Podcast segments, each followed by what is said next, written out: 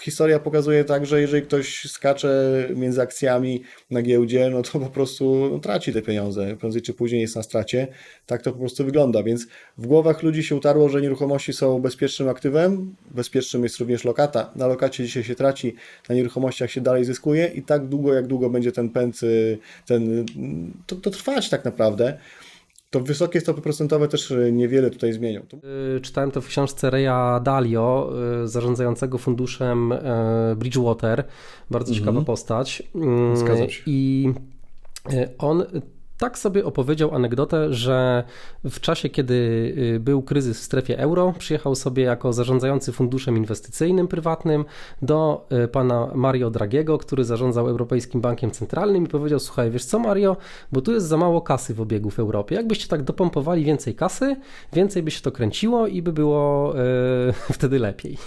I Mario Draghi faktycznie wtedy zrobił to luzowanie ilościowe. Yy, czyli skup obligacji, obniżenie e, stóp procentowych, żeby tej kasy było więcej. Chodzi mi tutaj o zamrożenie stóp procentowych, tych, e, które są używane, wskaźników, które są używane przy kredytach w ogóle. Takie, takie coś nie jest science fiction, ponieważ na Węgrzech, czyli no blisko nas, to się wydarzyło partia rządząca tam zablokowała stopy procentowe na okres 6 miesięcy, w ogóle cofnęła wskaźnik jeszcze sprzed podwyżek.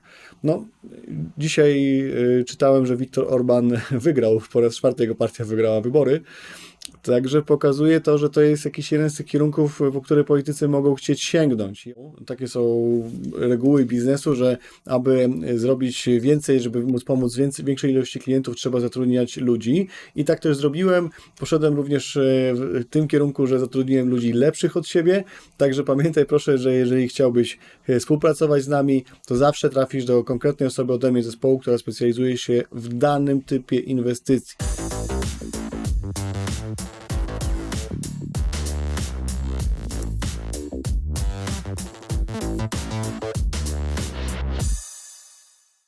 Cześć, witam Was bardzo serdecznie w kolejnym odcinku mojego wideobloga. Wojciech Gil z tej strony. E, dzisiaj moim specjalnym gościem jest Ronald Szczepankiewicz, e, ekspert od kredytów hipotecznych, ale też aktywny inwestor e, w nieruchomości. Cześć Ronald, witam Cię bardzo serdecznie. Cześć Wojtek, dziękuję bardzo za zaproszenie.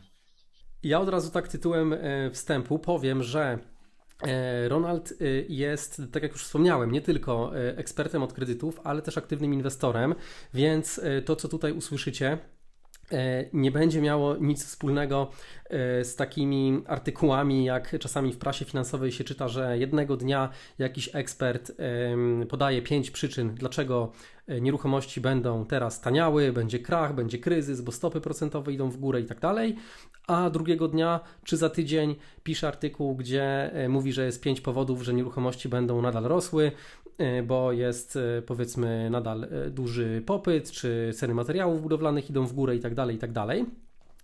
Ja przez praktycznie 10 lat mojego inwestowania w nieruchomości w ogóle takimi rzeczami nigdy się nie kierowałem, właściwie takich artykułów w ogóle nie czytam. Wolę porozmawiać z praktykiem takim jak Ronald, który faktycznie siedzi na tym rynku, pomaga finansować już od, jak dobrze liczę, 12 lat, tak jak sobie rozmawialiśmy wcześniej, mm, to, to za chwilkę mm, y, coś więcej o tym Ronald powie. Wolę porozmawiać z praktykiem, który jest na tym rynku i może powiedzieć, jak to wygląda faktycznie. A dla osób, które oglądają mnie być może po raz pierwszy ze względu tutaj na tytuł, czy, czy właśnie mojego dzisiejszego gościa, Możecie sobie sprawdzić na moim YouTubie 5, 6, 7 lat wstecz, e, jakie inwestycje w nieruchomości robiłem, więc też wszystko to, co mówię e, tutaj na, na moim kanale, mam taki zwyczaj, że zawsze mówię o tych rzeczach, które faktycznie robię, mm, więc jeżeli mówię o inwestowaniu w nieruchomości e, na kredyt hipoteczny, to, to są to takie inwestycje, które od lat już robię. E, więc oddaję głos e, Ronaldowi. Powiedz proszę, Ronald, e, coś więcej o sobie i o firmie, którą prowadzisz. Cześć, nazywam się Ronald Szczepankiewicz, prowadzę firmę wraz z moją wspólniczką Magdaleną Łyczką. Prowadzimy firmę rmkredyty.pl, ponieważ e, naszymi odbiorcami są osoby, które inwestują w nieruchomości, to powinniście wiedzieć, że od 2010 roku pomagamy mm, wraz z moją wspólniczką właśnie uzyskać finansowanie na zakup e, nieruchomości no, dla inwestorów między innymi. E, Działaliśmy już dawno temu, widzieliśmy jakie są stopy zwrotu z tego typu inwestycji i samemu postanowiliśmy zacząć inwestować w nieruchomości. Stąd pierwsze szkolenie dla inwestorów, na którym byliśmy, to był rok 2010 i tam właśnie poznałem Wojtka, także znamy się już Wojtek 10 lat. Tak jest, kupę czasu minęło. Właśnie dzisiaj przed tą rozmową rozmawialiśmy sobie, e, jakie to były dawne czasy, jak pociągiem wracaliśmy z, właśnie ze szkolenia mm, z inwestowania w nieruchomości. E, Później mm, ja zacząłem e, najpierw od podnajmów, później zacząłem e, kupować nieruchomości na kredyt hipoteczny. Pomagał mi w tym właśnie Ronald i jego mm, zespół. E, Pamiętam finansowanie właśnie jednej z pierwszych moich inwestycji, e, mieszkanie w Toruniu, 2016 rok. E, Miałem e, niedużą jak na tamten czas zdolność kredytową.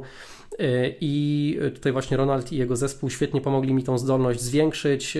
Wyszukaliśmy jakieś dodatkowe źródła dochodów. Miałem wtedy jeszcze spółkę ZOO, która się dopiero wprawdzie rozkręcała, ale już te podnajmy miałem. No, dało się trochę z tego więcej e, zdolności kredytowej zbudować. E, Właśnie dzięki, e, dzięki poradom i, i eksperckiej tutaj wiedzy mm, Ronalda. E, No i, i, i właśnie, rozmawialiśmy też e, o tym, e, ile to już tych kredytów jest w złotówkach mniej więcej udzielonych za Twoim pośrednictwem. No, ostatnie 12 lat, niedawno liczyliśmy to, przekroczyliśmy już miliard złotych, także łączna pula wszystkich, czyli łączny wolumen wszystkich uruchomionych kredytów, przy których pomagaliśmy, no to ponad miliard złotych. To, to myślę, że dobrze obrazuje skalę naszej działalności. Dokładnie, więc y, przejdźmy może mm, od razu do konkretów. E, Mamy teraz początek kwietnia 2022 roku. E, Stopy procentowe idą w górę. Pojutrze, jak dobrze, e, dobrze myślę, e, jest kolejne posiedzenie Rady Polityki Pieniężnej. Być może te stopy procentowe e, znowu pójdą w górę. Pewnie na moment publikacji tego, tego filmu już będziemy wiedzieli. Ale teraz możemy właśnie pospekulować, jak, jak ta podwyżka mm, stóp procentowych, która już jest i która, które jeszcze ewentualnie mogą być, jak to się może przyczynić do sytuacji na rynku nieruchomości? Czy tutaj widzisz, Ronald, w swoim biznesie, gdzie masz dużo klientów, którzy przychodzą po kredyty, czy widzisz jakąś panikę? E, A jeżeli ona jest, to czy jest e, uzasadniona? Ok, więc nagrywamy to na początku kwietnia 2022 roku, dokładnie 4 kwietnia. To jest ważna data. Jeżeli oglądasz ten film później, no to pamiętaj, że my e, to, co się dalej wydarzyło, to tylko i wyłącznie mogliśmy spekulować. Nie wiedzieliśmy, co, jaka będzie przyszłość, prawda? Więc wszystko, co teraz e, powiem, no to jest de facto trochę wróżenie ze szklanej kuli. Ale jest kilka takich rzeczy, na które, które prawdopodobnie z granicą pewności się wydarzą, jak chociażby to, że za kilka dni będzie kolejne mm, posiedzenie Rady Polityki Pieniężnej, na której ogłoszą czy podwyższają stopy procentowe. Y, Wszystko wskazuje na to, że kolejne podwyżki będą jak najbardziej.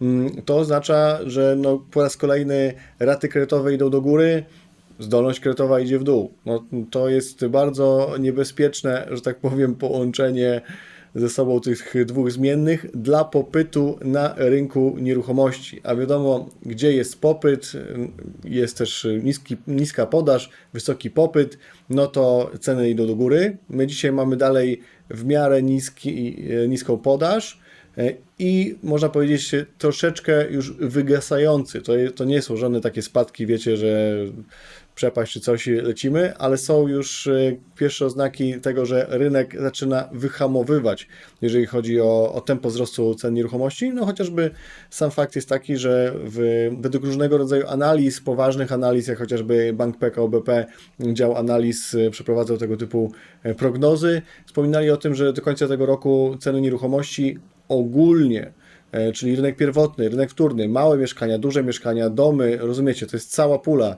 to jest e, średnia. W 2022 roku mają ceny wzrosnąć o około 10%.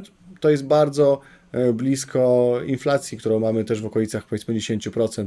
Prawdopodobnie średnia dziś się zamknie za ten rok w okolicach 8%, więc nie ma mowy o spadkach cen nieruchomości, e, takie są przynajmniej prognozy, ale widać, że ten trend e, zaczyna wyhamowywać. To jeszcze nie jest hamulec, to nie są, wiecie, ręczny, ręczny nie jest zaciągnięty, ale ktoś, ktoś puścił gaz i tak sobie jeszcze, jeszcze jedziemy tym pędem. Tak to widzę. I ja y, jeszcze mm, może dodam parę słów y, od siebie. Mm, m, Najpierw może z perspektywy takiej zupełnie mojej y, subiektywnej.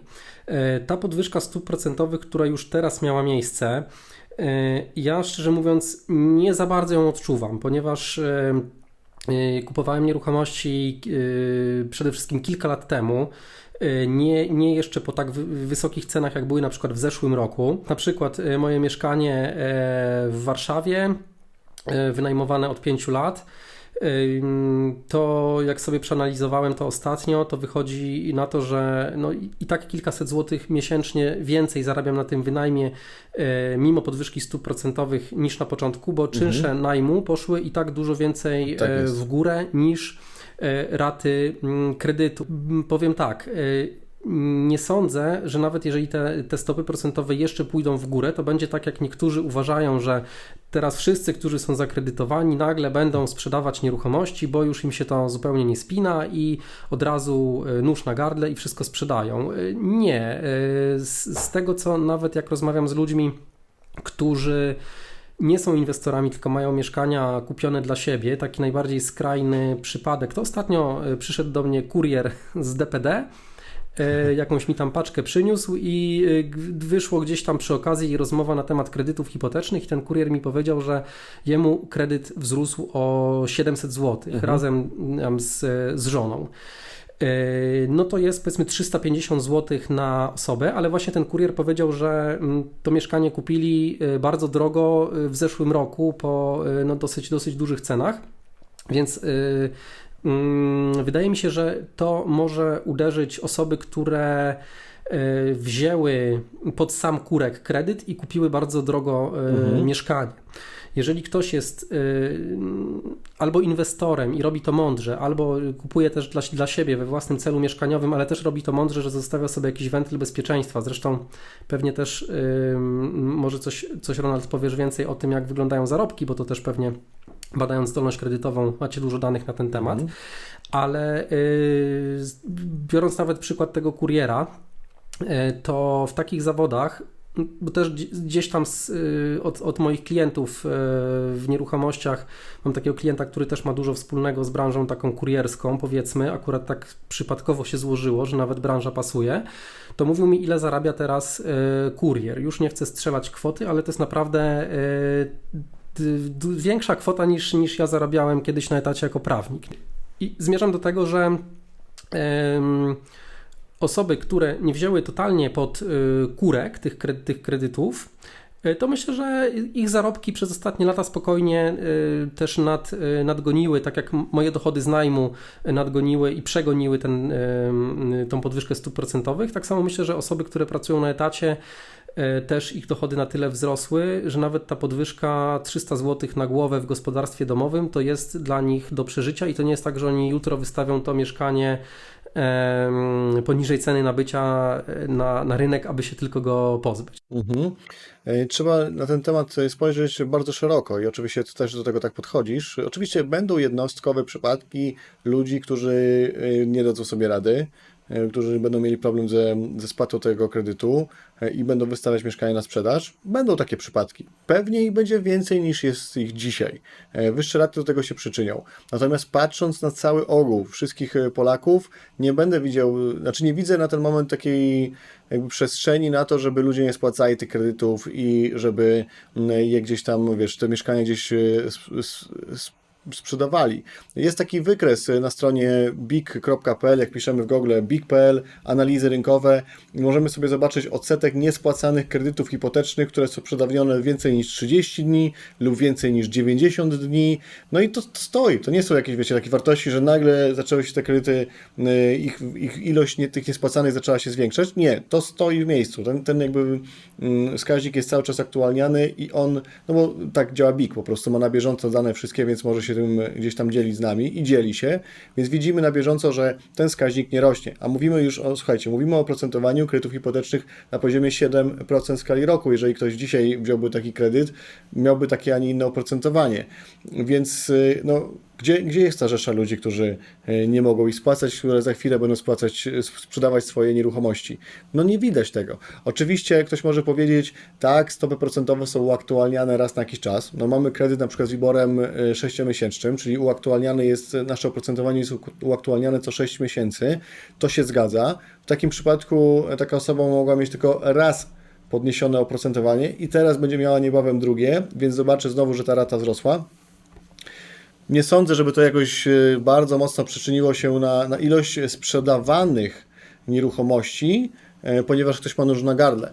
To, na co to się przyczyni, to zdecydowanie spadła zdolność kredytowa i masę ludzi, masa ludzi ma tą zdolność, znaczy no, wszyscy mamy po prostu ją niższą i to wyraźnie niższą.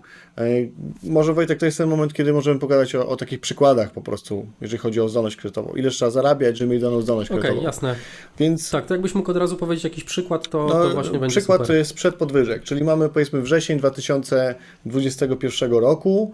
Jeżeli ktoś zarabiał 10 tysięcy złotych na rękę, miał zdolność w okolicach e, powiedzmy, mm, momencik jak to było, e, tam e, przy 10 tysiącach złotych na rękę zdolność była w okolicach 1 miliona, także naprawdę sporo. Tak, jeszcze raz powtórzę, 1 milion złotych, żeby otrzymać we wrześniu, trzeba było zarabiać na etacie. Jedna osoba w gospodarstwie domowym, żadnych zobowiązań, kredyt na 30 lat, kredyt w złotówkach, milion zdolności, jeżeli ktoś zarabiał 10 tysięcy złotych na rękę. Dzisiaj, jeżeli ktoś zarabia 10 tysięcy złotych na rękę, ma zdolność na poziomie 600 tysięcy złotych. Także ta zdolność wyraźnie spadła. Jeżeli y, mówimy, pamiętajcie, że mówimy o etacie. Jeżeli podejdziemy do tego, na przykład, że ktoś ma y, Czyli jaka jest rzeczywistość? Ktoś nie ma tylko i wyłącznie dochodu z etatu, ale ma na przykład umowę o pracę, wynajem nieruchomości, e, część żona rozlicza wynajmu nieruchomości poprzez ryczałt na osobę fizyczną, część e, mąż rozlicza swoich nieruchomości, mają rozdzielność majątkową, rozlicza poprzez działalność gospodarczą, amortyzuje, etc. i tak no to tutaj takie osoby najbardziej oberwą i takich osób też jest sporo, także e, to, co jest negatywne na pewno w ostatnim czasie, e, jeżeli chodzi o, o rynek nieruchomości, chociaż pamiętajcie, to jest punkt widzenia, e, jeden konkretny, no to to, że ludzie potracili zdolność kredytową o około 40% i ta zdolność będzie cały czas spadać, bo będą kolejne podwyżki 100% i to jest ten jeden z najważniejszych argumentów, tak? Natomiast znowu, jeżeli by się pojawiły spadki na rynku nieruchomości, to pamiętajcie, że nieruchomość nieruchomości nie jest równa. No bo porównajmy kawalerkę e, gdzieś e, powiedzmy w centrum Warszawy, gdzie ceny sięgają i 20 tysięcy z metra i nie jest to żaden naprawdę ewenement, to jest dosyć proste do znalezienia taka nieruchomość, a porównajmy e, duże mieszkanie gdzieś tam w Ustrzykach Dolnych w Bieszczadach, tak? No zupełnie dwa, dwa różne rynki, dwie różne nieruchomości, kompletnie inna bajka. Więc gdy mówimy o tym, że ceny będą spadać lub ceny będą rosły, no to powinniśmy się zdecydowanie dopytać, ale jakie nieruchomości? Tak? I to, tak jest, to, jest, to jest y, ważniejsze. Y, dokładnie, bardzo mi się podoba właśnie ten tok myślenia, ponieważ y, kiedyś no, inwestor, któryś, z, którymi współpra- z którym współpracuję, podesłał mi taki artykuł, gdzie była analiza dosyć obszerna na podstawie danych statystycznych, która dowodziła, że ceny nieruchomości w Polsce muszą mocno spaść, ponieważ właściwie jest więcej nieruchomości niż y, gospodarstw domowych, mhm. które potrzebują tych nieruchomości. Tam były wzięte do tej statystyki po prostu wszystkie nieruchomości, jakaś, jakaś tak jak mówisz, y, po prostu y, chatka drewniana w Ustrzykach Dolnych i, i to było porównane do tego, że jest gospodarstwo domowe określona liczba gospodarstw domowych też w, w, mieście takim jak Warszawa, Wrocław, Poznań e, czy, czy tam Trójmiasto, nie? Mhm. I tak jakby teraz ci ludzie mieli się przenieść wszyscy w Bieszczady. Tak. może, może częściowo teraz przy pracy zdalnej byłoby to możliwe, ale, ale pewnie nie aż tak, więc takie analizy często są naprawdę bez sensu, te, które widzimy w prasie. Natomiast ja y, też traktuję tą całą rzeczywistość, jak sobie tak analizuję, y, co będzie. Zresztą ja też powiem tak, ja tak bardzo może nie, nie wierzę w te wszystkie analizy, analizuję sobie oczywiście bardzo dużo, ale bardziej dostosowuję swój biznes tak, żeby, mm, e, żeby zarabiać niezależnie od tego, czy ten rynek idzie w górę czy w dół, bo jeżeli e, ceny nieruchomości będą szły w dół, to też rośnie rentowność e, najmu i bardziej tak się jest. będzie opłacało organizować, organizować kolejne zakupy nieruchomości pod wynajem. Tym bardziej, że tak jak Ronald mówi, jeżeli coraz będzie więcej osób, które nie będą miały zdolności, no to będziemy mieli więcej najemców na rynku, a tańsze nieruchomości, bo też ze względu na obniżoną, e, obniżony popyt e, ceny mieszkań spadną, a i tak ludzie z tą niższą zdolnością być może nie będą ich dalej kupowali, więc najem się będzie bardziej opłacał, ale to jest tylko jakiś jeden ze scenariuszy. A może te nieruchomości dalej będą rosły, a na przykład na rynek wejdzie więcej osób, e, takich, które zarabiają 15 tysięcy na rękę, a nie mają żadnych oszczędności, bo wszystko wydają w drogich restauracjach w centrum Warszawy. Pytanie, ile jest takich osób? Ciekawe, czy ktoś to w ogóle policzył, czy, coś, czy to się da policzyć. E, Ale to też jest taka moja spekulacja. E, Wczoraj sobie o tym tak pomyślałem, bo rusza przecież program e, gwarantowania wkładu własnego. I teraz e, pojawi się cała rzesza ludzi, która do tej pory by nie kupiła nieruchomości, mimo że zarabia kilkanaście tysięcy na rękę i ma zdolność, ale nie ma wkładu własnego, bo ma taki styl życia. Myślę, że jest dużo takich ludzi.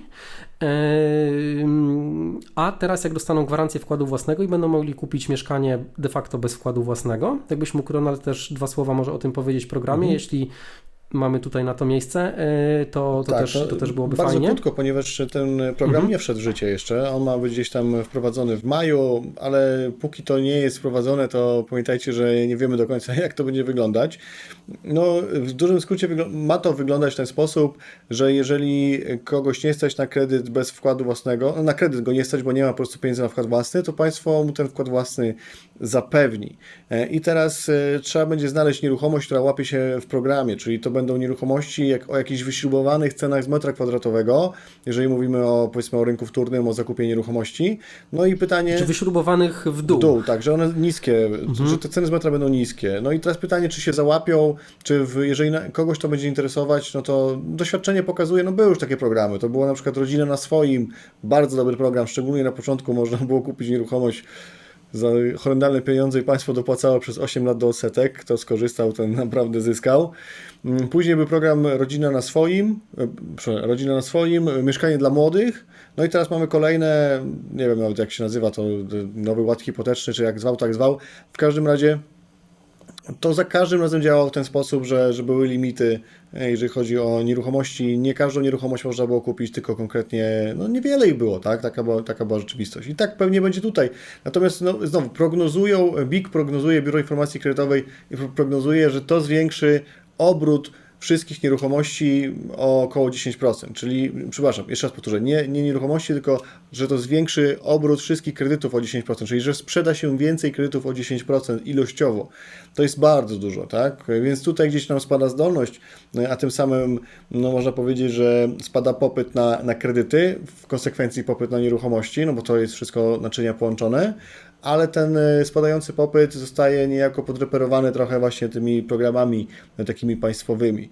No, Wojtek, no jeżeli chodzi o, o, to, o, o te prognozy, no słuchaj, no na pewno będą jakieś e, typy nieruchomości, które będą tanieć. No przecież to jest, to jest niemożliwe, żeby przy tak wysokich podwyżkach stuprocentowych w jakimś, w jakimś sensie to się nie odbiło na rynku. No zwróćmy uwagę na przykład na bardzo drogie mieszkania w Warszawie, które nie są jakimiś, wiesz, super e, eleganckimi apartamentami w jakimś, e, w jak- jakimś stylu loftu, tylko mówimy o na przykład mieszkaniu na Żoliborzu, gdzie otwierasz, e, odsuwasz firankę na, na trzecim piętrze bez windy i widzisz po prostu jakieś podwórko. No i takie mieszkanie kosztuje 18 tysięcy złotych z metra kwadratowego. To nie jest żaden naprawdę ewenement. 60 metrów kwadratowych. No i jak dodasz do tego powiedzmy jeszcze jakiś remont e, 60 metrów, 2000 z metra, jakaś stara kamienica, to to też nie jest jakoś specjalnie dużo. Jakieś meble dorzucimy, no i wychodzi nam, no poczekaj, e, kwota w okolicach 1 miliona nam się robi.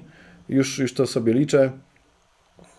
18 tysięcy z metra razy 60 metrów to jest 1 80, dodać 200 tysięcy e, na remont, 1 280 tysięcy minus 10% wkładu własnego, które minimalnie bank od nas potrzebuje, no to mamy 1 152 tysiące złotych e, kredytu, rata w okolicach 7600 złotych. No to słuchaj, Mhm. to już to są Tak, za jakieś tak naprawdę z, powiedzmy z, zwykłe mieszkanie, bez zwykłe, jakiegoś szału, absolutnie prawda? zwykłe mieszkanie i do tej pory takie mieszkanie, e, jeżeli mówiliśmy o, o, o kredytach przed podwyżkami, rata nie była 7600, tylko była powiedzmy 4700, czyli mówimy tutaj 3000 zł różnicy na racie, ale przede wszystkim zdolność, zdolność kredytowa, tak? No dzisiaj, żeby takie mieszkanie nabyć, no to trzeba zarabiać 20 tysięcy złotych na rękę w okolicach takiej kwoty. No to No nie, to po prostu skurczy się pula kupujących, jeżeli chodzi o kredyty na tego typu mieszkania, tak? Więc jeżeli mówimy, czy jakieś mieszkania spadną na wartości, czy ich cena transakcyjna spadnie, to być może właśnie takie. Pytanie tylko, jak długo te wysokie stopy procentowe się utrzymają, jak wpłynie na, na rynek e, ta liczba, pokaźna liczba uchodźców, których większość nie stać na zakup mieszkania, ale jakiś ułamek procenta stać, na 5 milionów ułamek procenta to już mamy kilkadziesiąt tysięcy transakcji, zwróćcie na to uwagę, więc y, no, to są ciekawe jakby takie zagadnienia, nie? Ale takie osoby też nie kupią mieszkania na Żoliborzu za 18 tysięcy z metra. Będą szukać innych mieszkań. Mm, Tak, więc sądzę, że być może ta sytuacja obecna e, no, wy- wyczyści ten rynek też e, w, w pewien sposób, może go nawet jakoś uzdrowi, bo, bo te cykle, mm, cykle koniunkturalne są dla rynku potrzebne, żeby, e, żeby wyciąć e, tak. firmy, które gorzej działają. Jeżeli ktoś robił inwestycje totalnie pod kurek, e, na zbyt drogim finansowaniu, e, zbyt duże ryzyko podejmując, e, no to niestety musi się liczyć z tym, że w okresie podniesionych stóp procentowych może zostać z rynku e, wycięty. Przykładem takich też drogich nieruchomości, tak jak powiedziałeś na, na Żoliborzu, czy gdzieś na Mokotowie, jakiś tam z, zwykły blok, czy, czy stara kamienica za 18 tysięcy za metr. W zeszłym tygodniu, w zeszłym roku jesienią e, mój wspólnik e, sprzedał 24-metrową kawalerkę na Powiślu e, za łącznie już tam z remontem, który był w trakcie, około pół miliona złotych Mhm. za 20-parometrową No tak, no i wy- wychodzi właśnie te 20 tysięcy z metra, nie? Mhm. I to, było, I to było jeszcze mieszkanie pod y, wynajem. Już W też przygotowaliśmy 2014, tam. 2012 roku jeden z moich klientów kupił kawalerkę 35-metrową z przetargu PKP sprzedawało przy dworcu wschodnim, przepraszam, przy dworcu centralnym, w samiuśkie centrum e, miasta i kupił je za, ją za Mhm. 150 tysięcy złotych. No tak to po prostu, e, tak jak wspominasz, no, gdzieś tam rynek w jakiś sensie też się oczyszcza co jakiś czas. Ja nie mówię, że takie ceny będą kawalerek w Warszawie, bo i też pieniądz stracił mocno na wartości, ale no, to, to naprawdę nie jest nic złego, jeżeli ceny miałyby spaść. To też e, z każdej strony to jest dobrze, tak? I, i e, to, co teraz Mhm. się dzieje na rynku, to za każdym razem można coś z tego dobrego wyciągnąć. I jeżeli ceny będą rosły, i jeżeli będą spadały, i nawet jeżeli będzie rynek w takim sensie, jakim jest teraz ni- niezmieniony, za każdym razem na tym rynku idzie zarobić. Tylko po prostu trzeba rozumieć pewne rzeczy. Tak, no ja zresztą y, powiem tak, ja, y, ja, ja wierzę w wolny rynek, że y, wolny rynek, jeżeli działa według normalnych rynkowych mechanizmów, to, to jest właśnie czyszczony, uzdrawiany i no, stopy, ustalanie stóp procentowych ciężko nazwać mechanizmem wolnorynkowym, bo jest to jednak robione przez instytucję państwową, jest. natomiast no, mm, ekonomicznie uzasadnione jest, żeby te stopy procentowe gdzieś tam tą inflację nadganiały, żeby, e, żeby, żeby ją wyhamowywać, no bo to po, po to one są podnoszone. E, Jest, jest taka hipoteza ekonomiczna, bo, bo nie można ją nazwać teorią, ona się niekoniecznie sprawdza, ale jakiś tam ekonomista kiedyś stwierdził, że no zwykle w historii tak jest, że jeden punkt procentowy do inflacji to gdzieś tam za chwilę pociąga za sobą e, jeden punkt procentowy do, do stóp procentowych, że to, to Mhm. zwykle w historii się równoważyło. Mm, Teraz nam się to e, zupełnie rozjechało. E, W Stanach Zjednoczonych się to rozjechało, w Unii Europejskiej się to rozjeżdża, bo w Unii już mamy po raz pierwszy inflację ponad 5%. E, W Stanach mamy praktycznie taką prawie że jak w Polsce inflację, a stopy procentowe są takie jakie są, więc to, to się zaczyna po prostu y, zupełnie rozjeżdżać i te podwyżki raczej są powrotem do, do normalności, do, do zdrowszej jest. ekonomii. Y, I wolę z dwojga złego coś takiego. y, Mówię z dwojga złego no jako osoba, która też ma kredyty hipoteczne i, i trochę pewnie to odczuję, natomiast ja się o swoje inwestycje nie obawiam, ale wolę coś takiego niż ciągły wzrost y, cen nieruchomości, który jest napędzany też dodrukiem pustego pieniądza, bo ten, y, ten pieniądz dodrukowywany, tak jak idzie na ryn- rynki finansowe, też na, y, na zakup akcji idzie, to też jest ciekawe, że, że rynki akcji są podbijane Mhm. przez dodruk pustego pieniądza, tak samo na rynku nieruchomości. Y, Tak. I już przechodząc tylko do konkluzji, Wolę, żeby ten, ten rynek został uzdrowiony przez e, urealnienie stóp procentowych, niż żebyśmy nagle mieli e, powrót do ruchu socjalistycznego, że ludzie wyjdą na ulicę z, z widłami i powiedzą, że chcą e, mieszkania za darmo, bo po prostu już nikogo nie będzie stać na mieszkanie. Oczywiście troszeczkę może przesadzam teraz w tym momencie, ale jeżeli by, by ceny nieruchomości tak szły, że, że faktycznie byśmy mieli po 20 tysięcy za metr e, kawalerkę w Warszawie i, i, innych by nie było, no to e, ja zresztą obserwuję sobie różne jakieś tam powiedzmy grupki na Facebooku, nawet grupę studentów z różnych tam uczelni, patrzę jakie są nastroje też wśród młodych ludzi, żeby sobie gdzieś tam pewne rzeczy wyczuwać i spekulować co do przyszłości i Zauważyłem, że ostatnio jest bardzo dużo sympatii do, e, do socjalizmu, do mówienia, że mieszkanie prawem, nie towarem, że najlepiej, żeby to państwo się zajęło budowaniem i wszystkim dawało jak za komuny. Więc z złego złego wolę, żeby ten rynek uzdrowić jakoś mechanizmami w miarę rynkowymi, stopami procentowymi niż, e, niż ruchami socjalistycznymi i już oddaję Ci głos. No, jeżeli chodzi o ruchy socjalistyczne, to jeszcze wydaje mi się, że ten pęd się rozpędza i nabiera jakby e, impetu i my sobie możemy e, chcieć, e, żeby to było bardziej wolnorynkowe, ale prawda jest taka, że teraz do gry wchodzi gospodarka sterowana przez, jakby przez państwo mocno, e, a jednak socjal mm, jest bardzo mocnym magnesem na wygranie wyborów, na, na głosy wyborcze, ale nie będziemy tutaj o polityce mówić. Wróćmy jeszcze do, do cen nieruchomości. Według mnie takim bardzo dużym wskaźnikiem tego, czy ceny będą spadać, czy nie, jest to, jaka jest alternatywa względem nieruchomości. No dzisiaj mamy inflację odczyt za luty 10,8%, ekstremalnie wysoko. Ktoś może powiedzieć, mamy wysokie stopy procentowe, to za chwilę będą też wysokie, wysokie oprocentowanie lokat.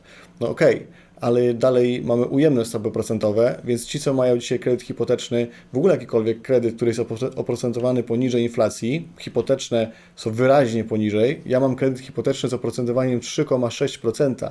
Przy inflacji średniej w 2022 roku na poziomie 8-9%, ja realnie zyskuję na tym kredycie w okolicach 5% w skali roku. To jest bardzo chora sytuacja.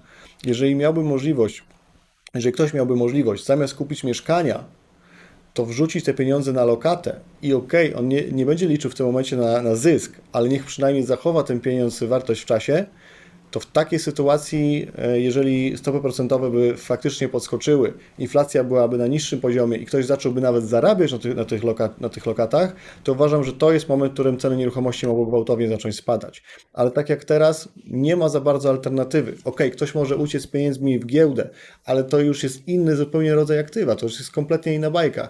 Mało jest tak naprawdę ludzi, którzy na giełdzie zarabiają w długim terminie, tak? No, historia pokazuje tak, że jeżeli ktoś skacze między akcjami na giełdzie, no to po prostu no, traci te pieniądze. Prędzej czy później jest na stracie. Tak to po prostu wygląda. Więc w głowach ludzi się utarło, że nieruchomości są bezpiecznym aktywem. Bezpiecznym jest również lokata. Na lokacie dzisiaj się traci, na nieruchomościach się dalej zyskuje i tak długo, jak długo będzie ten pęd, y, ten, to, to trwać tak naprawdę to wysokie stopy procentowe też e, niewiele tutaj zmienią. To musi iść w parze.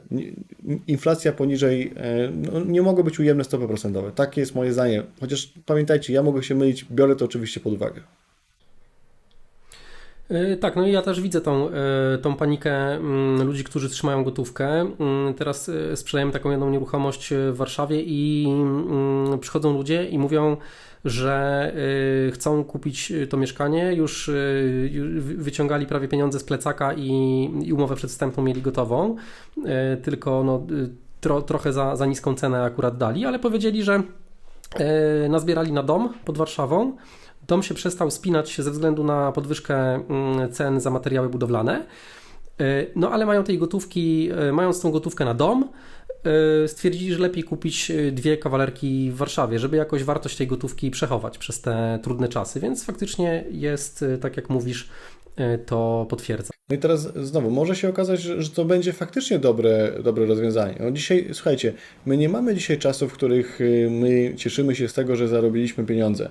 My dzisiaj mamy czasy, w których cieszymy się, że my tych pieniędzy mało straciliśmy. No taka jest po prostu rzeczywistość dzisiaj. Przy, przy inflacji w okolicach 10% y, inwestycja, która powoduje, że my jesteśmy na zero, to jest dobra inwestycja. No, takie, takie są realia.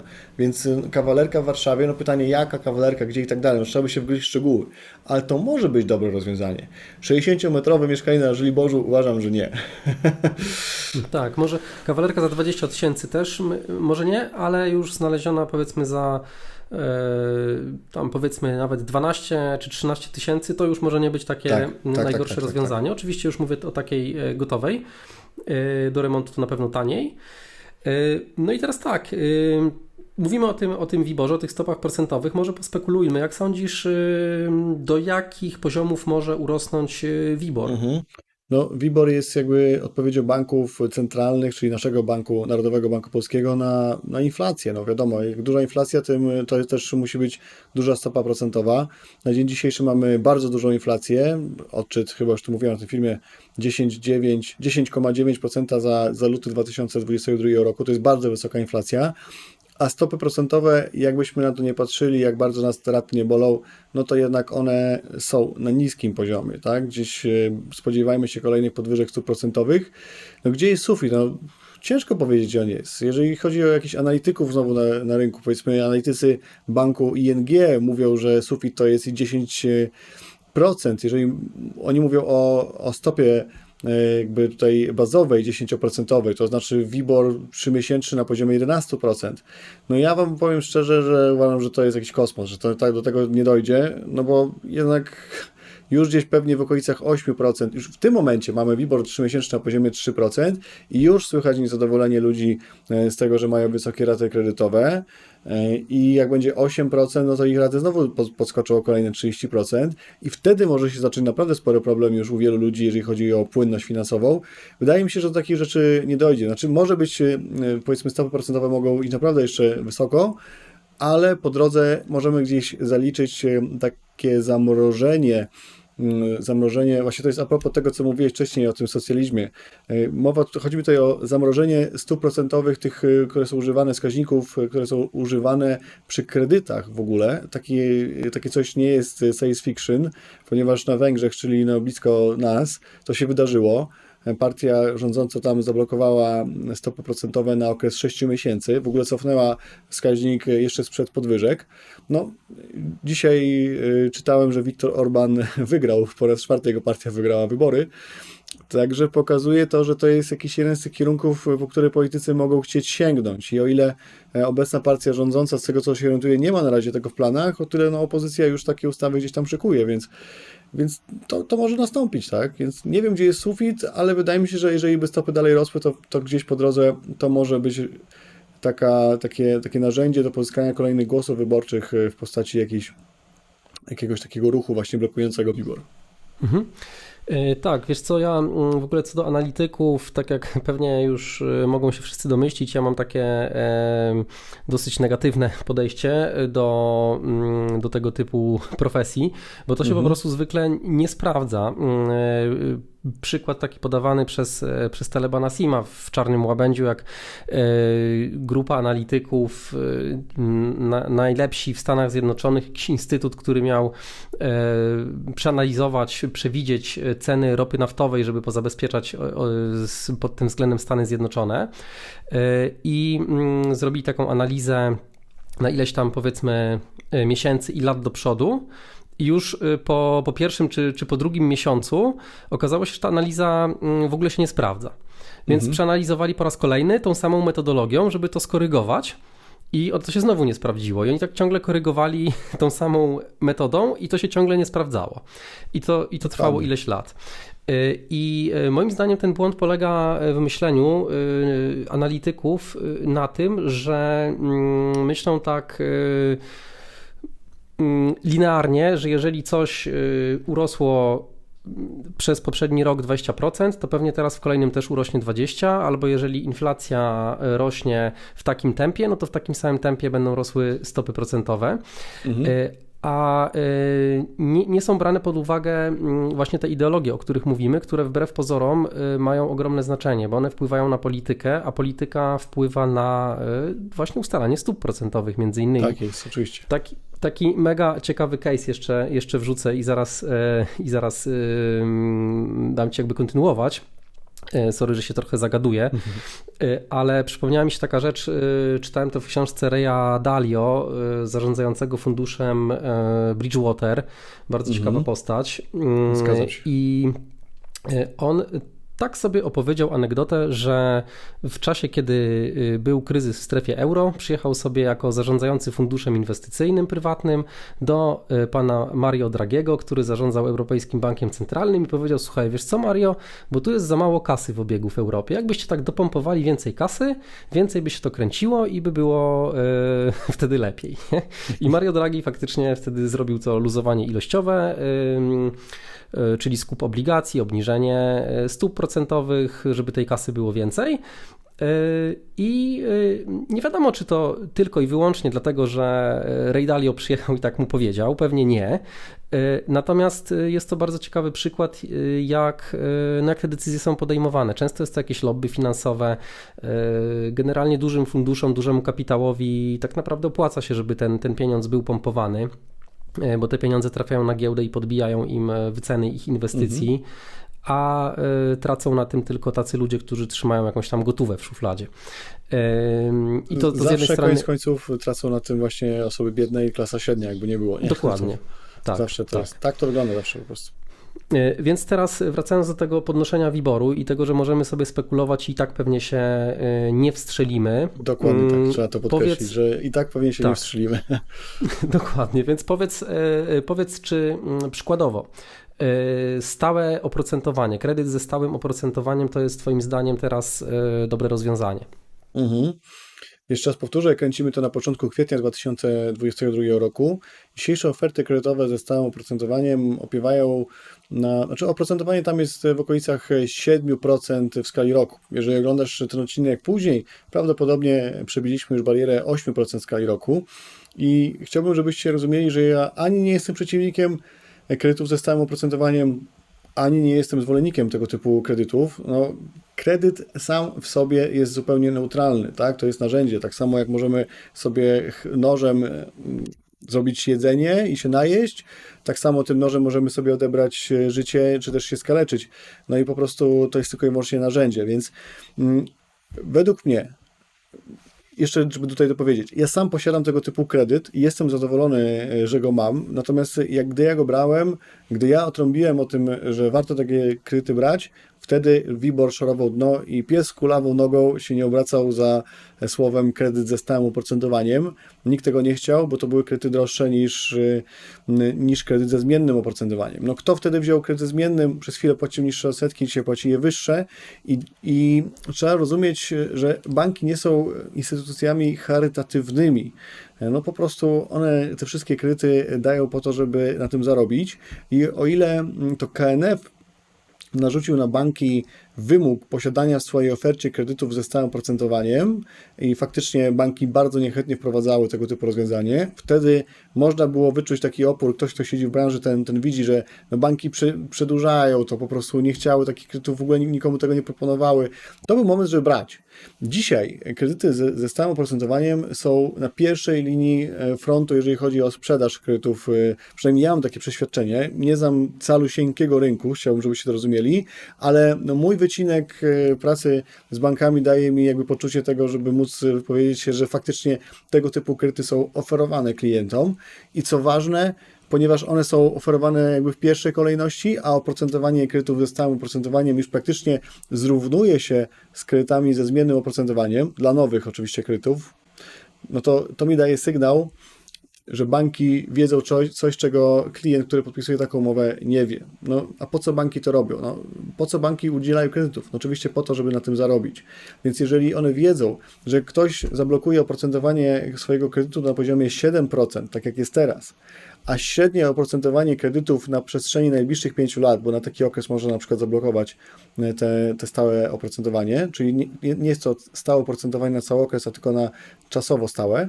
Więc jeżeli bank daje na 7, a wie, że oprocentowanie przez całe te 5 lat będzie na przykład na poziomie 9, no to bank w tym momencie strzela sobie w kolano, będzie do tyłu. Więc on takich kredytów nie chciałby udzielić. Więc skoro banki chętnie udzielają tego typu kredytów na 7%, to muszą jakby szacować, że oprocentowanie będzie niższe niż 7%. Mówimy o średnim oprocentowaniu przez okres, kiedy to oprocentowanie jest czasowo stałe. I faktycznie tak się dzieje, że banki dzisiaj bardzo chętnie to dają.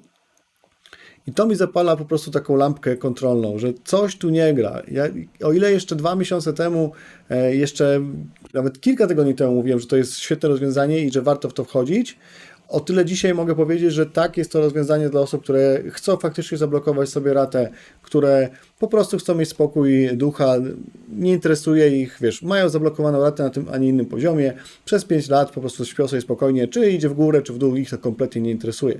Dla takich osób to jest świetne rozwiązanie. Natomiast jeżeli ktoś myśli, że teraz weźmie kredyt ze stałym procentowaniem po to, żeby zaoszczędzić na tym kupę pieniędzy, to jeżeli on to weźmie i zostawi, to uważam, że straci. Zyskają na stałym procentowaniu ci, którzy wezmą dzisiaj stałe oprocentowanie lub je mają, a w momencie, kiedy przyjdzie czas, gdy stopy procentowe spadną i oprocentowanie kredytu będzie niższe niż te, które mamy dzisiaj, no to wtedy te osoby przejdą e, ze swoim kredytem do nowej, lepszej oferty, czyli zrefinansują kredyt, bo zmienić ze zmiennego na, e, ze stałego na zmienne tego się nie da zrobić praktycznie w żadnym banku poza Santanderem. To Także... powiedz może, y, może coś więcej właśnie o tym refinansowaniu kredytu. Jeżeli mhm. przestają Ci się podobać parametry Twojego aktualnego kredytu hipotecznego, to tak. co można zrobić? No tak, no wyobraźmy sobie właśnie tą sytuację, już jakby kontynuuję. Mamy oprocentowanie 7% skali roku, no bo takie dzisiaj jest y, te stałe, prawda? Mija jakiś czas, mijają dwa lata, stopy procentowe już nie wynoszą 5 jak dzisiaj, tylko powiedzmy 3%, więc y, no, nasze oprocentowanie kredytu mogłoby być nie na poziomie 7% jak dzisiaj, tylko na przykład na poziomie 5%. WIBOR plus marża daje nam oprocentowanie w skali roku 5%. No więc widząc y, że możemy płacić 2% mniej odsetek od całego kapitału, który pozostaje nam do spłaty. To często jest bardzo dużo pieniędzy. Powiedzmy, kredyt na 500 tysięcy złotych, 2% skali roku to jest 10 tysięcy złotych, przez następne 3 lata no mamy 30 tysięcy złotych. Także sporo pieniędzy, warto się po to schylić i, i, i pewnie będziemy to robić, jak, jak przyjdzie na to pora. Więc w takiej sytuacji trzeba przenieść kredyt do, do nowego banku. Trzeba posiadać zdolność kredytową, trzeba posiadać wiedzę na temat ofert kredytowych, co w danym banku y, jest dostępne akurat. Trzeba wiedzieć, y, czy my możemy to zrobić, no bo po prostu możemy nie mieć zdolności kredytowej lub nasz dochód y, nie będzie akceptowany akurat w tym banku no trzeba to mieć wszystko policzyć, tak? I my tym oczywiście cały czas się zajmujemy, tak jak robiliśmy to jeszcze przed tym, jak stopy procentowe zaczęły spadać, mowa o jakichś latach 2014-15, tak samo dzisiaj. To jest również e, taka, można powiedzieć, usługa, którą świadczymy naszym klientom, czyli pomagamy im przenosić ten kredyt e, z, z banku A do banku B, jeżeli to faktycznie mm, się opłaca. No tak to po prostu wygląda. Dokładnie, czyli no, y, kredyt hipoteczny nie jest jak, jak małżeństwo. Nie, nie trzeba, nie, nie, trzeba w tym y, tkwić. Y, można przyjść do Ronalda i Ronald pomoże przenieść taki kredyt hipoteczny do innego banku. Ja akurat swoich kredytów nigdy nie, nie przenosiłem, ale kilku inwestorów, z którymi współpracuję, przenosiło sobie kredyty i fajnie na tym wyszli, bo mm, raz, że dostali lepsze oprocentowanie, lepszą ofertę, a dwa, że wydłużyli sobie jeszcze okres, więc ta rata spadła. Mhm. Dodatkowo, poza tym, że niższy procent, dłuższy okres to też spada rata, a jeszcze to się udało tak fajnie policzyć, że jeszcze trochę więcej e, kasy wzięli, e, więc dostali taki, można powiedzieć, cashback jeszcze z tej nieruchomości, tak, że. Na cel tak dodatkowy, jak, jakby brali. Mhm. Tak, wcześniej, wcześniej, tak jak dostali powiedzmy 80% na tą nieruchomość e, i 20% musieli wkładu własnego dać, ale wartość nieruchomości z czasem wzrosła, wzrosły im też dochody i zdolność kredytowa, i pod tą samą nieruchomość dostali nowy, większy kredyt kredyt, ale na dłuższy okres, na niższy procent i właściwie rata mm, spadła, a jeszcze dostali gotówę do kieszeni, którą mogą sobie obrócić, jakoś tam zainwestować e, w kolejne mieszkanie.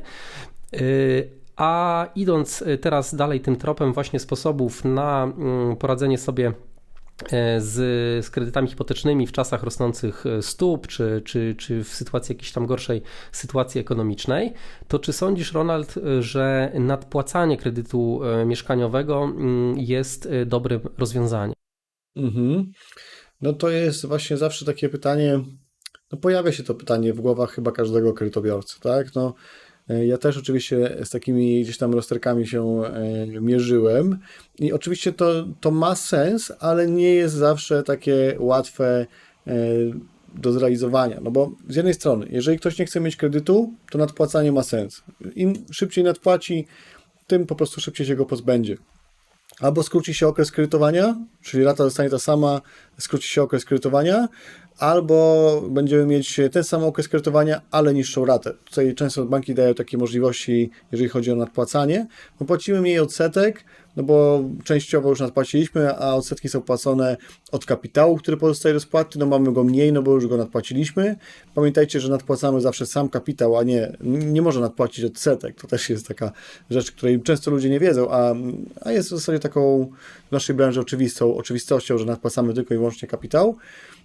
No i to jest jakby dla ludzi, którzy potrzebują, to jest dobre rozwiązanie. Natomiast dla ludzi, którzy potrafią liczyć, no nie zawsze to wygląda w ten sposób, że, że warto jest nadpłacić odsetki, e, warto jest nadpłacić kapitał, który pożyczyliśmy. No bo takie sytuacje, jak mamy dzisiaj na przykład, tak? Jeżeli jesteśmy w stanie gdzieś zainwestować te pieniądze e, na, na wyższą wartość skali roku, wyższą, wyższą stopę zwrotu niż odsetki, no to ja bym tutaj się zastanowił akurat, tak? No, taką mamy w tym momencie sytuację, że akurat może to być faktycznie ciężko zrobić, no bo jednak y, mamy dużą inflację i taki jest, a nie inny rynek, ale w sytuacji, kiedy to się uspokoi, a uspokoi się, to jest kwestia czasu, po każdej burzy przychodzi e, słońce, że tak powiem, no to w takiej, ja na przykład ze swoich kredytów nie nadpłacam. No, jeżeli już to spłacam mhm. w całości, ale nie nadpłacam.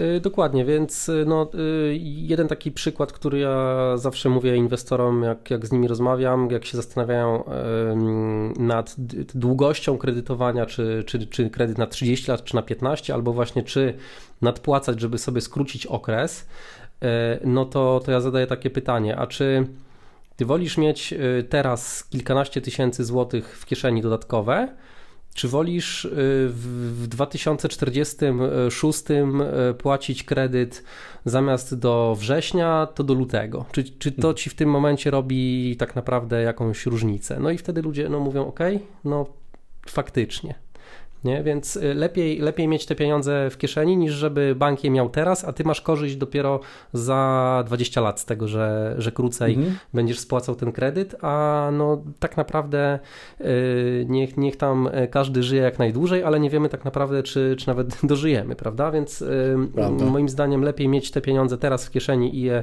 mądrze zainwestować, może niekoniecznie przejeść. Y, a zainwestowanie pieniędzy na wyższy procent niż są oprocentowane kredyty hipoteczne, to może nie jest bardzo łatwe, bo na lokacie tyle nie dostaniesz, ale y, no, ja w tym momencie mam inwestycje ze, ze stałą y, stopą procentową 9%, 8,5%. E, to są, to są jakieś produkty mm, dłużne typu obligacje i tak dalej firm, które no oczywiście jakimś ryzykiem są obarczone, jeżeli by taka firma zbankrutowała, ale yy, takie inwestycje istnieją. Jeżeli ktoś mhm. już chce w tym świecie tak. finansów się poruszać, inwestować, jakieś tam ryzyko ponosić, to nie jest to wielka filozofia, żeby na 8-9% zainwestować, a można lepiej, jeżeli się jeszcze troszeczkę mhm. zainteresować. No tak, no jeżeli ktoś chciałby się poruszać dalej na przykład w obrębie nieruchomości, no to przecież są e, rzesze inwestorów, którzy potrzebują kapitału, który potrzebują na przykład na zakup powiedzmy jakiejś nieruchomości. Przerabiają ją, sprzedają, flipują, w ten sposób też można zarabiać i masa osób e, właśnie w ten sposób też działa, tak? Także no znowu, ogranicza nas tak na dobrą sprawę nasz umysł i, no i tyle, no. To, to wszystko się i kończy, zaczyna i kończy. No dokładnie tak. OK, no to jeszcze, jeszcze jeden e, sposób na e, minimalizowanie tego ryzyka kredytowego. Też pytanie, czy to jest dobry sposób, czy nie. Już właściwie trochę odpowiedzieliśmy na to pytanie, e, ale wkład własny, bo o tym jeszcze nie mówiliśmy. E, czy warto w takiej sytuacji, jak się boimy tego rosnącego wiboru, e, czy warto dać większy wkład własny, jak ktoś ma na przykład 50% wkładu własnego, czy, czy warto tyle mhm. dać, czy jednak brać z jak najniższym wkładem własnym, a gotówkę sobie zostawić? Jak sądzisz, Ronald? No właśnie, no to jest y, ciekawe pytanie i gdy jeszcze nie było takiej wysokiej inflacji i nie było tak wysokich rat kredytowych, jak są teraz, gdy rozmawialiśmy z naszymi klientami, no zawsze to pytanie gdzieś tam próbowaliśmy, y, znaczy, rozmawialiśmy z ludźmi naszymi, naszymi klientami po prostu, tak? I zawsze to gdzieś tam wychodziło, że ludzie mogli dać wkład własny, no ale pytali nas, nas o zdanie. No ja mam takie podejście, że e, kredyt, ponieważ jest tak nisko oprocentowany, nikt tak tanio nie pożycza pieniędzy na kredyt hipoteczny, w ogóle na jakikolwiek kredyt, jak banki dają kredyty na nieruchomości. To jest tak tani pieniądz, jak historia pokazała, nikt tego tak nie robi, więc jakby pożyczając, ja chcę pożyczyć go jak najwięcej, ponieważ potrafię tymi pieniędzmi lepiej zarządzać niż ten kredyt kosztuje. I w moim przypadku lepiej jest te pieniądze posiadać na koncie i nawet niech one tracą w skali roku te 10% na inflacji, niż miałyby one być w nieruchomości. Jest, powód jest bardzo prosty. Nigdy nie wiem, co się wydarzy w przyszłości. Wolę mieć większą gotówkę, zapas gotówki tu i teraz, nawet obarczonej podatkiem inflacyjnym, niż te pieniądze wpompowane w nieruchomość i niższą ratę kredytową. Tak jest moje zdanie. Po prostu bezpieczeństwo przede wszystkim i jak czas pokazał, to była dobra, dobre podejście, bo ja oprócz tego, że e, kupowałem nieruchomości z jak najmniejszym wkładem własnym, to jak naj, najdłuższy okres kredytowania. Zawsze, jeżeli byłaby potrzeba, mógłbym nadpłacić, a jeżeli e, raty by poszły do góry, tak jak teraz, no to ja mam długi okres kredytowania, tym samym niską ratę kredytową, dużo niższą niż jeżeli ktoś bierze na przykład okres kredytowania powiedzmy nie 30-letni, tylko na przykład 15-letni, jak sam wspomniałeś. Dokładnie tak. Ja tutaj się właściwie w 100% z Tobą zgadzam, więc nie, nie podyskutujemy. Y, mhm. Mogę tylko na własnym przykładzie Stara powiedzieć, że też. po prostu. Dokładnie, no też, też dokładnie tak zrobiłem y, i mm, no to jest też tak, że jedną nieruchomość na przykład sprzedałem y, na przełomie teraz 2021-2022, jeszcze właściwie zanim coś tam się zaczęło dziać, ale stwierdziłem, że 5 e, lat minęło od nabycia. To jest też taki fajny moment, że można bez podatku sprzedać i jakoś tą, e, tą kwotą później sobie obrócić inaczej. I sprzedałem jedno mieszkanie, na którym był kredyt na 30 lat. No i, i to, jest, to jest przykład na to, że też to, że się bierze kredyt na 30 lat, to jest tylko lewar e, finansowy, żeby tą nieruchomość nabyć i móc korzystać, z, e, wykładając 10-20% gotówki, korzystać, e, czerpać przychody ze 100% nieruchomości, co mi dało, tak jak sobie policzyłem mm, w skali tych 5 lat, dochody z najmu plus te zyski z, ze sprzedaży, to z kapitału własnego to wygenerowało y, no, ponad 30% stopę zwrotu. Yy, więc, wynik. Mm, a nie, nawet, yy, przepraszam, nawet, nawet lepiej. 30% to jest ROS samego wynajmu, więc wracając do tej kwestii kredytowania i wkładu własnego, to po prostu pamiętajcie, że no kredyt to jest dźwignia służąca temu, żeby tą nieruchomość nabyć, a to, że, a to, że to jest na 30 lat, to nie znaczy, że trzeba 30 lat ten kredyt tak spłacać, jest. tylko możesz to wcześniej nadpłacić, możesz sprzedać taką nieruchomość, a biorąc na 30 30 lat. Masz na dzień dobry niższą ratę, więc więcej pieniędzy zostaje na dzień dobry od początku u ciebie Czytałem mm, badania, w kieszeni. Czytałem badania, maksymalnie zostajemy, znaczy maksymalnie to jest złe słowo, czytałem badania, że średnio 7 lat zostajemy mm, z, z tą samą nieruchomością, czyli jeżeli ktoś miałby nieruchomość w kredycie, to po 7 latach się jej pozbywa. Albo wynajmuje, albo sprzedaje, no bo potrzebuje pieniądze na większą nieruchomość, lub e, po prostu sprzedaje, bo chce kupić mniejszą. Bywają takie oczywiście przypadki. Natomiast no, to pokazuje, tak, że, że średnia 7-letnia, e, no jednak pozbywamy się tych kredytów, także ja nie boję się absolutnie. Dla mnie nie ma strachu tutaj, że jakby mógł, to bym brał na 40 lat. No niestety już takich nie ma kredytów, maksymalnie 35-letni okres kredytowania. Tak, albo na jakieś 100 czy 120 lat, tak jak gdzieś chyba w Skandynawii jest. Tak, jak nas słuchają ludzie, to pewnie się dziwią, o co nam chodzi tutaj. Ale tak to właśnie działa. No, kredyty są oprocentowane niżej niż inflacja. Dlaczego miałbym e, go chcieć spłacić wcześniej? Chciałbym go spłacać jak najdłużej, żeby to inflacja go spłaciła, nie ja. Tak jest, bo ten kapitał, e, to, że ty spłacasz odsetki, to jest jedno dłużej, ale im dłużej ten kapitał e, leży sobie tam na rachunku bankowym, ta kwota, którą masz spłacić, to ona jest zjadana przez inflację. Więc tak, tak naprawdę wygląda, tak? Masz dokładnie dużo mniej do, yy, do spłacenia. Tak jest. Yy, to teraz tak, mamy, mamy sporo wątków poruszonych, yy, bo i rosnący WIBOR i te sposoby właśnie jak sobie zabezpieczyć ryzyko. Mamy kwiecień 2022, początek, nie wiemy co dalej z tymi stopami procentowymi. Co radzisz Ronald? Czekać, kupować? Y, co, co ty byś teraz radził osobie, która się zastanawia, czy, mhm. czy zainwestować w nieruchomość w tym momencie, ale, ale też y, kupić y, jakieś mieszkanie dla siebie we własnym celu mieszkaniowym? Zawsze powtarzam, że jeżeli to jest mieszkanie dla ciebie, jeżeli potrzebujesz taką nieruchomość i się na nią stać, kupuj. Tak? To jest jakby, nie ma do czego tutaj, nie, nie ma co tu za bardzo o, tym, o ten temat się rozwodzić. No jeżeli potrzebujesz, twoja sytuacja życiowa taka jest, a nie inna, że, że, że po prostu potrzebujesz takiej nieruchomości, stać się na nią, jeszcze raz powtórzę, nie bałbym się tego. Pamiętajmy tylko i wyłącznie o, to, że, o tym, że no, trzeba gdzieś tą gotówkę mieć odłożoną, tak? Że nie możemy kredytować się pod korek, bo to jest po prostu działanie jak kamikadze i zawsze źle się kończy, prędzej czy później. To wypływa gdzieś tam z naszej mentalności, że jeżeli byśmy w tą stronę szli, no to pewnie nie pierwszy i nie ostatni raz, także prędzej czy później to się źle skończy. Natomiast jeżeli ktoś myśli o inwestycji e, i kupuje, chciałby kupić nieruchomość nawet e, za gotówkę czy też w kredycie, no to inwestycja ma jedne proste zadanie. Ona ma przynieść zysk. No jeżeli z naszego doświadczenia i z naszych wyliczeń wychodzi, że ta inwestycja przyniesie nam zysk w odpowiednim horyzoncie czasu, na który my się godzimy, to zawsze jest dobry moment, żeby kupić. Mhm. Y, tak, ja się, ja się też z Tobą zgodzę.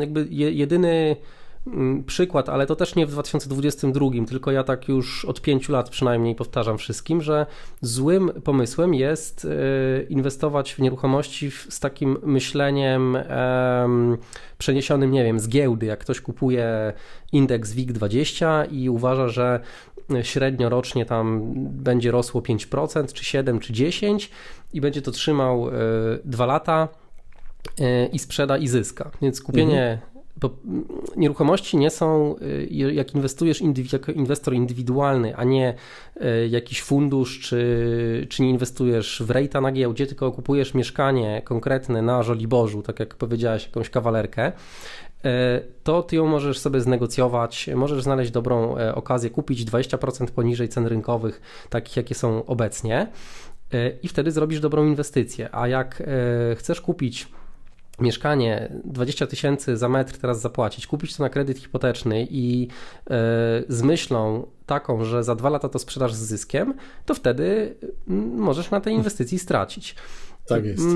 Natomiast wszystkie inne sytuacje, tak jak powiedział e, Ronald, e, moim zdaniem, jeżeli są przemyślanym zakupem dla siebie, bo takiego mieszkania potrzebujesz, albo właśnie inwestycją przemyślaną, dobrze wynegocjowaną, mieszkaniem, które E, dobrze się wynajmie, da jakąś stopę zwrotu, no to jak najbardziej e, trzeba kupować. Jeżeli jest okazja, e, to trzeba mm, kupować. I teraz tak. Fajnie byłoby przewidzieć, co się będzie działo przez najbliższe 12 miesięcy albo dłużej, ale nie jesteśmy w stanie tego zrobić. E, dlatego ja zachęcam też do obserwowania kanału Ronalda e, Szczepankiewicza. Tutaj gdzieś na pewno w okolicy tego filmu e, damy namiary na kanał Ronalda. A powiedz może jeszcze, Ronald, kilka słów o tym, Mhm. Jak można z Tobą współpracować? Dlaczego warto działać w ogóle z ekspertem kredytowym, a nie samemu? Bo jak ktoś już sobie mhm. pogląda u siebie wideo na kanale, no to też Dużo się na pewno nauczy, ale pewnie warto zrobić ten krok dalej i też skorzystać z wiedzy eksperckiej. Oczywiście. Więc y, przede wszystkim chciałbym, żebyście rozumieli, że my działamy na terenie całej Polski, w tym również w całości zdalnie. Mówię tutaj o liczbie mnogiej, ponieważ no, nie mógłbym sobie pozwolić na to, żeby wszystko robić samemu. Takie są reguły biznesu, że aby zrobić więcej, żeby móc pomóc więcej, większej ilości klientów, trzeba zatrudniać ludzi. I tak też zrobiłem. Poszedłem również e, w tym kierunku, że zatrudniłem ludzi lepszych od siebie. Także pamiętaj proszę, że jeżeli chciałbyś e, współpracować z nami, to zawsze trafisz do konkretnej osoby ode mnie zespołu, która specjalizuje się w danym typie inwestycji.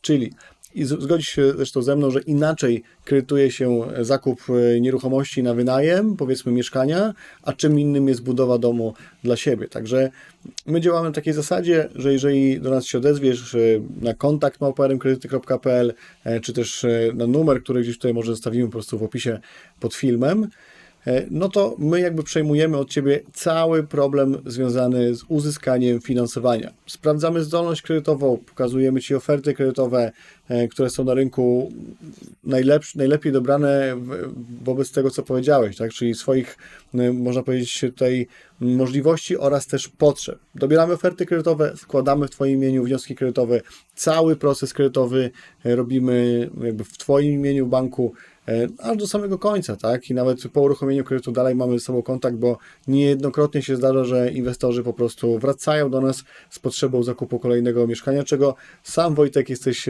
najlepszym przykładem. Tak jest, no dokładnie przeszedłem też tą drogę.